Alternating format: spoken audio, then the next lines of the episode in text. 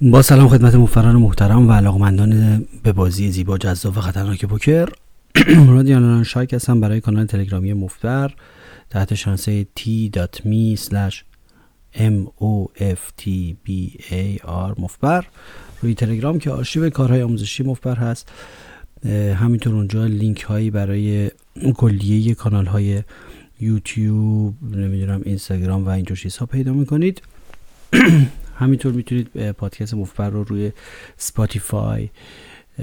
و یا حتی از طریق خود یوتیوب گوش بدید. همینطور روی پادکست، برنامه پادکست اپل هم از طریق لینک RSS قابل دنبال کردن هست. مطلبی که می‌خواستم خدمتتون عرض بکنم در مورد یک کتاب جالبی هست به نام تفکر سریع و تفکر کند که من رو به صورت کتاب صوتی دوبار گوش دادم یا بیشتر، در مورد خطاهای ذهن انسان هست و اون دو قسمت مغز که یکیش در واقع حالا در این کتاب تفکر سریع تفکر کند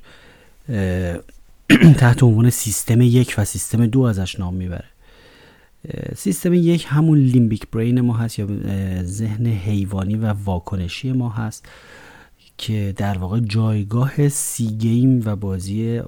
عاطفی ما هم هست و مغز پایه‌ای هست که ما با همه حیوان‌ها مشترک داریم، با شامپانزه‌ها مشترک داریم، با حیوانات دیگه مشترک داریم و اون جنبه حیوانی و واکنشی ما هست که مثلا اگر یک شیء داغی به دست ما نزدیک بشه سریع واکنش نشون میدیم و میدیم عقب بدون اینکه بخوایم این موضوع رو تحلیل یا بررسی بکنیم، به ضررهای مثلا سوختگی رو اول گوگل بکنیم، بعد مثلا به نتیجه برسیم که بهتر است دست خود رو عقب بکشم دیگه، اونجوری دست اون جزغاله شده. در گذشته اجداد ما هم خیلی بیشتر از اون ذهنشون استفاده میکردن و سیستم 2 یا سیستم تحلیلی و تفکری رو زیادش استفاده نمی‌کنن. فرض کنید که انسان اولیه اگر می‌خواسته پس از دیدن مثلا یک ببر شروع کنه اجازه بده تحلیل کنم ببینم بهترین استراتژی برای مقابله یا گریختن از دست این حیوان چیستی که خورده شده بوده، تموم شده رفته بوده، بعد فقط سریع مثل حیوانات دیگه واکنش نشون میداد و سریع قایم می‌شده، جا خالی می‌داده، فرار می‌کرده، مبارزه می‌کرد، هرچی. در قسمت جلویی مغز سیستم پرکورتکس یا همون قسمتی که مخ ما ازش نام میبریم یا همون قوای عقلانی عقل ازش یاد میبریم، قسمت تحلیلی و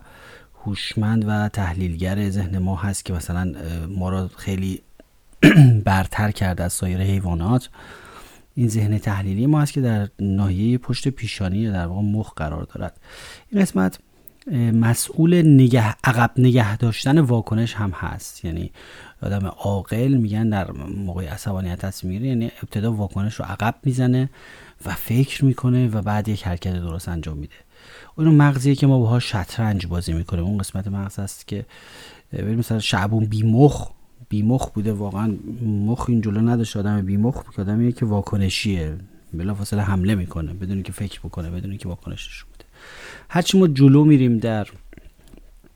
تکامل بشریت، استفاده ها و کاربردمون از این قسمت جلویی و قوای عقلانی و میگن عقلانیت باید چیره بشود، استفاده از قوای عقلانی که در واقع جایگاه اییم ما هست بهتر و بهتر میشه، ولی ما با همون به سیستم 1 یا اون ذهن مغز حیوانیمون هم نیاز داریم برای اینکه بتونیم واکنششون بدیم. مثلا شما فکر کن عاقل ترین آدم هم وقتی که ماشین میپیچه دورش به موقع و بدون اینکه فکر بکنه با سیستم 1ش به راحتی واکنششون میده و اون ماشین رو رد میکنه بدون تحلیل و فکر، ولی وقتی که یک مسئله جدی روبرو میشه شروع میکنه به تحلیل اون موضوع، خیلی عاقلانه فکر میکنه، معما رو میاد حل بکنه، میاد با قسمت جلویی مغز یا سیستم 2 شروع میکنه به کار کردن. در این کتاب مثال‌های فراوانی وجود داره از اینکه چقدر سیستم 2 یا قوای عقلانی چقدر انرژی بر و در واقع سی پی یو ما رو خیلی ازش کار میکشه و باعث میشه که ما از حالت مالتی تاسک بیرون بیایم و نتونیم چند کار رو همزمان انجام بدیم. مثلا اگر یه نفر باید یک مسئله ریاضی مهم رو حل بکنه، نمیتونه به راحتی همزمان کار دیگه انجام بده یا همزمان زمزمه کنه یا هر چی، به خاطر اینکه به شدت سی پی یوش درگیر میشه. و نکته بسیار بسیار بسیار مهم اینه که بدونیم برای اینکه ما ایگیممون رو در بازی پوکر اجرا بکنیم، ما به شدت بار بسیار زیادی روی این قسمت از ذهنمون میاریم و خیلی از قوای عقلانی و تحلیلیمون استفاده میکنیم. دیدی بازیکنایی که فقط واکنشی هستن و همجوری عشقی بازی میکنن، اینا زیاد به نظر خسته نمیشن وقتی زیاد بازی میکنن، ولی شما اگه از فکرتون استفاده بکنید خیلی خیلی خیلی خسته میشید. مثلا بازیایی که خیلی درگیری و فکر و محاسبه توش زیاد بوده، بعدش خیلی احساس خستگی و خستگی ذهنی میکنم که طوری که احساس میکنم واقعا کوک کنم، حتی دیگه نمیتونم صحبت کنم بعد از بعضی از بازی‌ها. چرا؟ چون یه بار خیلی زیادی روی قسمت فکری بوده و در واقع تمرین خیلی سنگینی روی مغز بوده. مثل مسابقه شطرنج میمونه تقریبا. این سیستم دوی ما که در واقع ایگم ماست و ما خیلی بهش نیاز داریم و به حال در انسان امروزی خیلی پیشرفته تر هست از انسان‌های اولیه، این قسمت خیلی انرژی بر هست. انرژی هم در بدن ما به صورت گلیکوژن یا قند در عضلات ذخیره میشه و یا در کبد و خیلی قند بر هست، یعنی انرژی بر هست، یعنی مصرفش خیلی زیاده. در تکامل انسان اینطوری بوده که موجودات زنده و پستانداران کلن یا میتونن دو تا عضو پرمصرف ما داشتیم در موجودات زنده. یکی روده بوده که مسئول هضم غذا بوده و خیلی انرژی میبره و قند میبره، دید که بعد از غذای سنگین آدم چقدر بیحال میشه و ذهنش کار نمیکنه. یکی هم خود مغز بوده، مغز هم خیلی انرژی میبره و خیلی بودجش زیاده. در برای همین حیواناتی که خیلی مثلا خامخوار و خیلی روده های خیلی بزرگی دارن، مثل نمیدونم حالا مثال خوب بزنم و اینا، ولی یه سری از حیوانات تصمیم میگیره تکامل که برن به اون سمت که خیلی روی روده سرمایه گذاری کنن. یه سری از حیوانات هم تصمیم میگیرن که رو مغز سرمایه گذاری کنن. مسلماً بزرگترین و یعنی قوی ترین و پیشرفته ترین مغز، حالا غیر از فیل و اینا، به حال پیچیده ترین و پیشرفته ترین مغز رو ما داریم در حیوانات. علت اصلش این بوده که از اون جای این قضیه میگن شروع شده که انسان شروع میکنه به غذای پخته خوردن و غذای پخته باعث میشه که کار روده کم بشه و روده اینقدر نیاز به هضم غذای خام نداشته و غذای پخته نصف راه در واقع رفته بوده و غذای آماده شده پخته شده به مدلی که ما امروز غذا میخوریم در واقع نیم هضم شده، یعنی کارش انجام شده و فقط بعدا باید جذبش کنه به نسبت غذاهای خامی که قدیم ها مثلا میتونستن بخورن. و باعث شده که از حجم و طول روده ما که مصرف کننده بزرگ انرژی در بدن هست کاسته بشه و این رو تکامل در ذهن انسان، در بدن انسان، بودجه‌اش رو به جای روده گذاشته روی مغز و باعث شده که در یک دوره مغز انسان خیلی بزرگ بشه و خیلی پیچیده بشه و قابلیت‌های تفکری و تحلیلی و زبانی بسیار پیچیده‌ای پیدا بکنه که در سایر حیوانات به ندرت دیده می شود. حالا از این داستان تکامل اینها بگذریم. این است که می دونیم پس که مغز یک بودجه خیلی خیلی کلانی رو از خزانه انرژی بدن مصرف می کند. این بودجه به صورت قند مصرف میشه.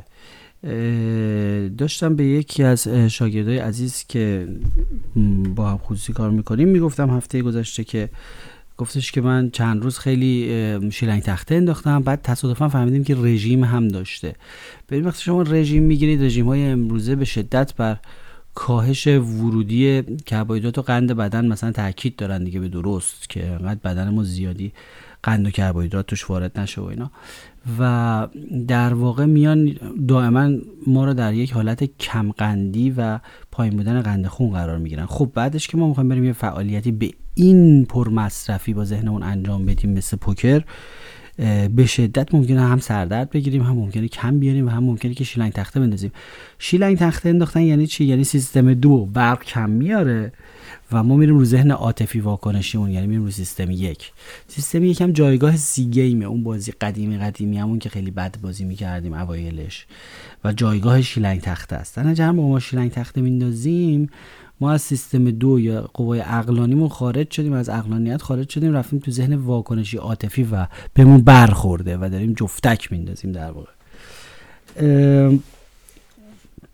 اینه که شما برای بازی پوکر خیلی نیاز به قند دارید، نیاز به قند خون دارید. و حالا من نمیدونم روش تأمین درستش چیه که مثلا خیلی هم به سلامتی ضرر نزنه اینا، ولی من بعد از 3.5 ساعت بازی که حدوداً ذخایر قندیم تمام میشه، مدت هاست که یک عدد سنیکرز میخورم که شکلات و فلان و اینا با یه قهوه هم خیلی قوای ذهنی رو، تمرکز رو بالا میبره، خیلی به شما تفکر مثبت میده، به شما اجازه میده که روی یک موضوع خاص کاملا تمرکز کنید، سیستم دو رو کاملا فعال میکنه، ویندوز شما رو کاملا میاره بالا. بر همین صبح مردم بیدار میشن قهوه میخورن، برای اون حس خوبشه. یه قهوه یه سنیکرز میخورم و یه زمان متوجه شده بودم که همه بازیایی که من میکردم تا ساعت یعنی 90% آمار خیلی غیر عادی غیر ریاضی همشون تا 3.5 ساعت اول برنده بوده و بعد از 3.5 ساعت اول شروع به جفتک اندازی شده. میتونه باعث نشون بده که مثلا شما بعد از 3.5 ساعت و اینا حوصلت سر میره یا اینکه خسته میشی یا هر چی که هست، ولی بیش از این میتونه نشون بده که قند خون پایین میاد و قوای ذهنی مصرف میشه و هم شما نیاز به یه قدم زدن کوچولو دارید، یه استراحت کوچولو دارید. اونایی که سیگار میکشن یه سیگار کوچولویی میکشن که یه ذره آرومشون بکنه، یه چایی بخورن، یه قهوه‌ای بخورن و تجدید قوای انسانی بکنن و در اونجا خوردن شکلات از دید بنده مستحب هست و در واقع بجا هست. و ببینید، امتحان کنید، ببینید چه اثر خوبی داره که شما در اون لحظه ای که افت داره و شما 3.5 ساعت از بازیتون گذشته یه دونه شکلات بخورید، ببینید چقدر اثر مثبتی روی بازیتون داره و قندتون رو بالا نگه دارید. چیز دیگه ای که این قوای عقلانی ما بهش نیاز داره یا سیستم دو بهش نیاز داره تعادل هورمونی هست. تعادل هورمونی حالا در بانوان که اصلا بحث بسیار بسیار پیچیده است و خارج از سواد و بحث ماست، در آقایان که حالا بیشتر اکثریت پوکرباز جامعه پوکربازهای جهان رو تشکیل میدن، به هر حال خیلی درصد بالایی هستند و غالب هست، در آقایان تعادل هورمونی به معنی این هست که شما سکشوال فراستریشن نداشته باشید. سکشوال فراستریشن یعنی چی؟ یعنی آغاز دوره هورمون بالا رفتن هورمون مرد به این صورت هستش که بعد از آخرین باری که مرد ارضاع می شود، بلافاصله بعدش شما یک احساس بسیار استغنا می کنید، یعنی که کاملا خودتون رو از جنس مخالف بی نیاز می بینید، یعنی خاصیت هورمونی در و آدم احساس میکنه که خیلی، چون شکمش کاملا سیر شده دیگه، کاملا ارضاع شده، خیلی مستقل هست و کنترل رو به دست میگیره و احساس استغنای خاصی میکنه لحظه اولش، حالا با واسطه هورمونای دیگه که ترشح. ولی مثلا بعدش این شروع میکنه، از اونجا شروع میشه دوره فاصله افتادن و دوره سکشوال فراستریشن، از همونجا شروع میشه. شما فرض کنید 1 روز ازش میگذره، 2 روز ازش میگذره، 3 روز ازش میگذره، 4 روز ازش میگذره، همینطور که به سمت روزهای مثلا 14 و 15 میرید، یواش یواش دیگه این فشار هورمونی باعث میشه که شما محرک براتون به وجود میاد در زندگی روزمره. محرک یعنی که برخورد و مواجهه با محرک های جنسی، یعنی در واقع جنس مخالف به هر شکل. حالا و اینکه شما نمیتونید همون لحظه دست بیابید، شما نمیتونید مثلا یه نفر رو میبینید با یه دامن کوتاه و مثلا بهش دست پیدا کنید همون لحظه، به این صورت همیشه موانع اجتماعی، عرفی، رفتاری، تعهدی و هزار موانع هست بین میل صرفی جنسی حیوانی و ارضاء و تسکین اون تحریک. در نتیجه هر کدوم از این موارد و هر کدوم از این تحریک ها یک سرخوردگی کوچک جنسی در ذهن ناخودآگاه ایجاد میکنه که این سکشوال فراستریشن، و اینها روی هم جمع میشه به اصطلاح آمپر میزنه بالا تا اینکه دوباره مرد از راه‌های حلال عرفی، مذهبی، تعهدی، ازدواجی، هر چی که هست و ارضاء بعدی خود نزدیک میشه و انجام میشه. دوباره که ارضاء میشه دوباره برمیگردیم به همون چرخه که لحظه اول یه دقیقه بعدش که اصلا در استقنای کامل، اصلا جنس مخالف براش مهم نیست و تا همینطور میریم جلو. حالا اگر این دوره به طور منظمی شکم سیری به وجود بیاد و ارضاعش به طور منظمی باشه، مثلا افراد متأهل، افرادی که پارتنر ثابتی دارن و شرایطی دارند که شکمشون سیر هست از بابت تحریک جنسی، ایشون به تعادل هورمونی میتونه و فکر انسان خیلی باز هست و این فشار هورمونی قوای عقلانی رو تحت فشار قرار نمیده. ولی اگر در دوره تشنگی جنسی شخص قرار بگیره و مثلا دو هفته ازش بگذره، این روی قوای فکری و قدرت تحلیلی شخص اثر منفی داره و اون سرخوردگی جنسی که باعث میشه شما ببینید ولی دست پیدا نکنید، به هر حال توی دور زمان شما ممکنه از طریق اینترنت جنس مخالف رو ببینید، ممکنه در خیابان جنس مخالف رو میبینید و اون لحظه مستقیما به واسطه موانع اجتماعی دسترسی مستقیم و سریع بهش ندارید، اون سرخوردگی جنسی که به وجود میاد، این سرخوردگی جنسی به شدت روی ایگیم شما اثر میذاره و اون سرخوردگی خودش رو در بازیتون حتی نشون میده و شما خشنتر و بداخلاقتر و سرخورده تر بازی میکنید. پس این قوای ذهنی ما یکی خیلی قند مصرف میکنه، خیلی بودجه قند بالایی داره، یکی نیاز به تعادل هورمونی و آسودگی و شکم سیری جنسی دارد در حال جنس من که بتونه خوب کار بکنه. و خب مسلماً چیزی که ممکنه منبع سوم تغذیه قوای عقلانی یا سیستم دو یا مخ یا قوای فکری ما، تحلیلی ما، خواب کافی است. به محض اینکه ما دچار کم‌خوابی بشیم و کمی از سیستم خوابمون، از نظم خوابمون عقب بیفتیم و بیخوابی داشته باشیم، به شدت این سیستم دچار اختلال میشن، سیستم دو، و نمیتونه خوب کار بکنه و مرتب پرش میکنه رو سیستم یک. هرگاه کم بیاره سیستم دو پرش میکنه رو سیستم یک، میگه قاطی کردم، سیمام قاطی کرده، دقیقا همین حالته، پرش میکنه رو سیستم یک و سیستم یک واکنشی و سی گیم ما توشه و بازیای بد و شیلنگ تخته و عصبانیت و پرخاشگری و این چیزا توش سیو شده، رفتار عاطفی و این حرفا. در نتیجه همین دوست عزیزم که شاگردمون باشن که گفتن چرا تخته می‌ذارم، معلوم شد که شوخی لای صحبت‌ها معلوم شد که سشن های بازی های 12 ساعته با هم میرن بازی میکنن. 12 ساعت من بهش گفتم هیچ انسانی، هیچ موجود زنده‌ای نمیتونه 12 ساعت ایگیمش رو سرپا نگه داره، 12 ساعت با بیخوابی و خستگی خوب و درست فکر بکنه و فکر باز فکر بکنه. هیچ وقت شما نباید 12 ساعت بازی بکنید، این واقعا شکنجه هست، نه بازی، و دیگه لذتی هم نداره. از ساعت 6 و 7 اینه که نهایتاً توصیه میکنم که 5-6 ساعت بازی بکنید. در بین این دوتا حتما استراحت و مواد قندی مصرف بفرمایید و خواب کافی و حالا این حالا دستی که به امکانات طرف داره و اینکه انسان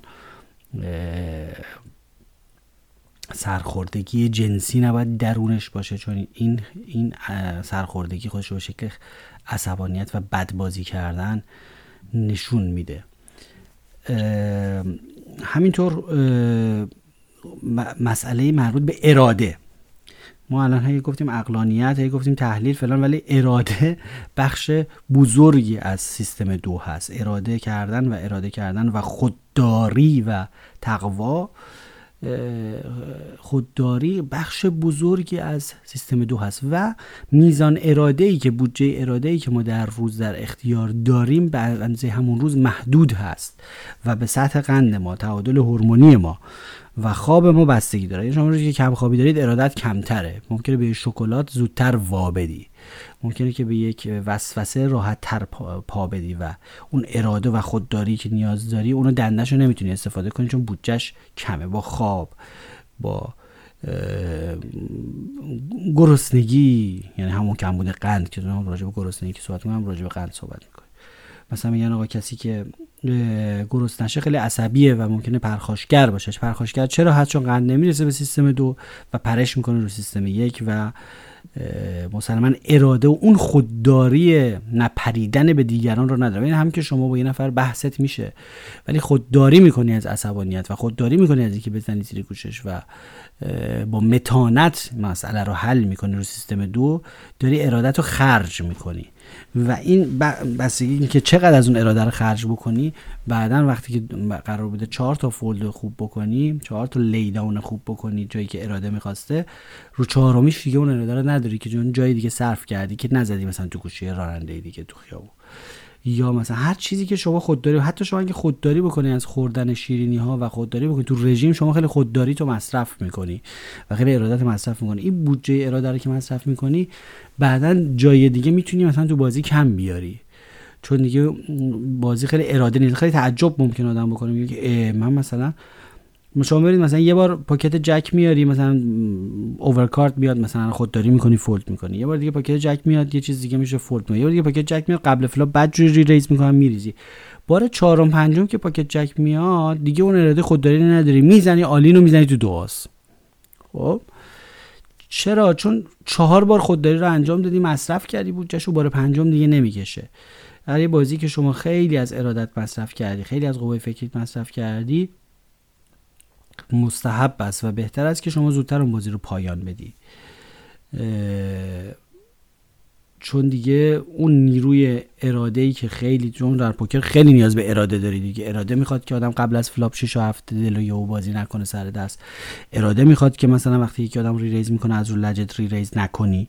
اراده و خودداری میخواد که یه پارنگی به شما میده با یه قیمت خیلی بد، با یه تناسب خیلی بد، تعقیب نکنی بری. همه این نکردن ها و خودداری کردن ها اینا هم از بودجه اراده ما مصرف میکنند و این بودجه محدود است و با آزمایش های علمی ثابت شده که محدوده و خودداری کردن ما یه حدی داره. یک بار جلو خودش میگیره، 2 بار جلو خودش میگیره، بار سوم انسان سیستم دو وقتی که برقش نمیرسه سریعا سیماش قاطی میکنه پر سیستم یک و سیستم یک جایگاه سی گیم، تیلت و رفتارهای واکنشی و حیوانی هست و ما به سیستم یک هم خیلی نیاز داریم چون که اصلا جون ما رو نجات میده و خیلی سیستم‌های اتوماتیک عالی توش ذخیره شده و در واقع همون ضمیر ناخودآگاه و ضمیر خودآگاه هست سیستم 1 و 2. اینجا خیلی اسپوزاریه، خیلی مسخره کردن سیستم، ولی خب ضمیر ناخودآگاه و خودآگاه هم همین هست. سیستم 1 معمولا کاراش ناخودآگاه و از قبل سیو شده و یه چیزی که فقط ران میشه و در واقع سیستم عامل ما هست. سیستم 2 برنامه‌ایه که ما تازه امروز می‌نویسیم و اجرا می‌کنیم و تست می‌کنیم و به این صورت و البته خاصیتش هم این هست که هر برنامه‌ای رو بخوایم کاملا جا بیفته بر اثر تکرار خیلی زیاد قبلا که حواشا شیاراش ایجاد میشه و وارد سیستم 1 و ناخودآگاه ما میشه. مثل رانندگی که شما اولش روز اول با آگاهی تمام برای اینکه مردم رو زیر نکنی، برای اینکه در دیوار نری، برای اینکه اتفاق نیفته، با تمام قوای سیستم 2 کاملت با نهایت اراده داری گاز و ترمز و دنده رو در نظر میگیری، به همه اطراف توجه میکنی، آینه رو نگاه میکنی، اینو نگاه میکنی و اصلا کلافه میشی. در صورتی که چند سال بعد اصلا هیچ وقت بهش فکر نمیکنی، یه دفعه میبینی که